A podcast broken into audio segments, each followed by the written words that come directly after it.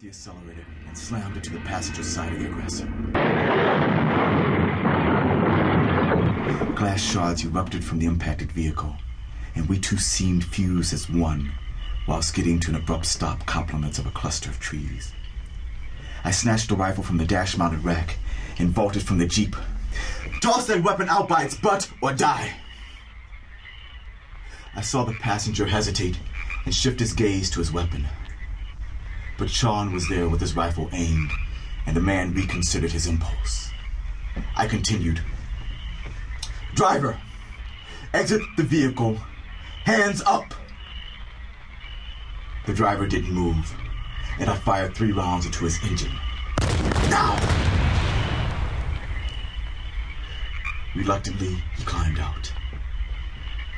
Walk directly to the front of your Jeep and face it. Passenger, same. Once the two were in position, I ordered Hands on your heads! Weighing their options, my prisoners ignored me, and I prepared for their strike. Enraged, the passenger fumed until he exploded. What gives you the right to hold us? What gives you the right to trespass on the property of the Navajo Nation? The law. It grants us the authority to capture and return escaped Delisa to their masters. You sympathetics allow them to live up here as if they're full human beings. They are full citizens of the Navajo Nation. At least the Delisa look human. What were your parents? Menacingly, he moved towards me. Miraculously, when I targeted his face, he stopped. The law cuts both ways, and you cannot enter these lands without authorization. Move back to the front of the car and put your hands on your heads.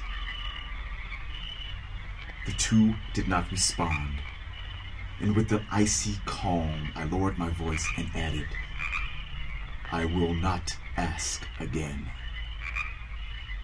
Message understood, they arrogantly complied. Kneel down, face into the lights.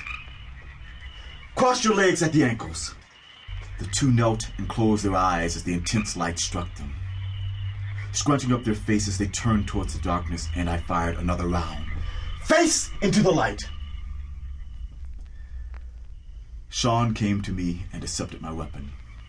I removed a shoulder holstered pistol and deftly climbed over my Jeep's hood while continuing to target my captives. The crimson tinge diminished slightly while my visor adjusted to compensate for the increased light. Once behind the two, I shouted, Yo, partner, what you got? Sean gazed at our prisoner's Jeep, noting the wire mesh separating the passenger compartment from the driver's. He opened the door and removed two sets of manacles from the cage. With a look of disgust, he held them up. All kinds of good stuff manacles, trank pistols, all the tricks of the trade. My feelings toward the men flashed way beyond contempt. Good night, gents. Pistol bounced twice in my hand as I rapidly fired a round into each of them to the sounds of the pursuit pack breaking to a halt around us. Tony jumped from her jeep to look at the two lying face down in the forest. Retrievers. She reached down to remove a dart from each of their backs. You tranked them. Damn, they're gonna have some nasty headaches when they come to. Tony handed the spit weapons to me and I accepted. I just want them to experience a little life on the other side. They were good. Nobody's made it this far before. We've got to review our security. Lamont, Yo, get me Nexus on the line. will do. Richard, people are waiting for you. We'll take care of the rest, book them for trespassing on sacred Navajo grounds, etc. I'll look you up at the colony. Okay, Don't look so bummed. You did good.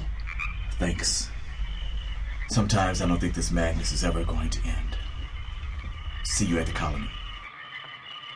Tired, and with my hands trembling from the adrenaline rush, I moved slowly back to my Jeep.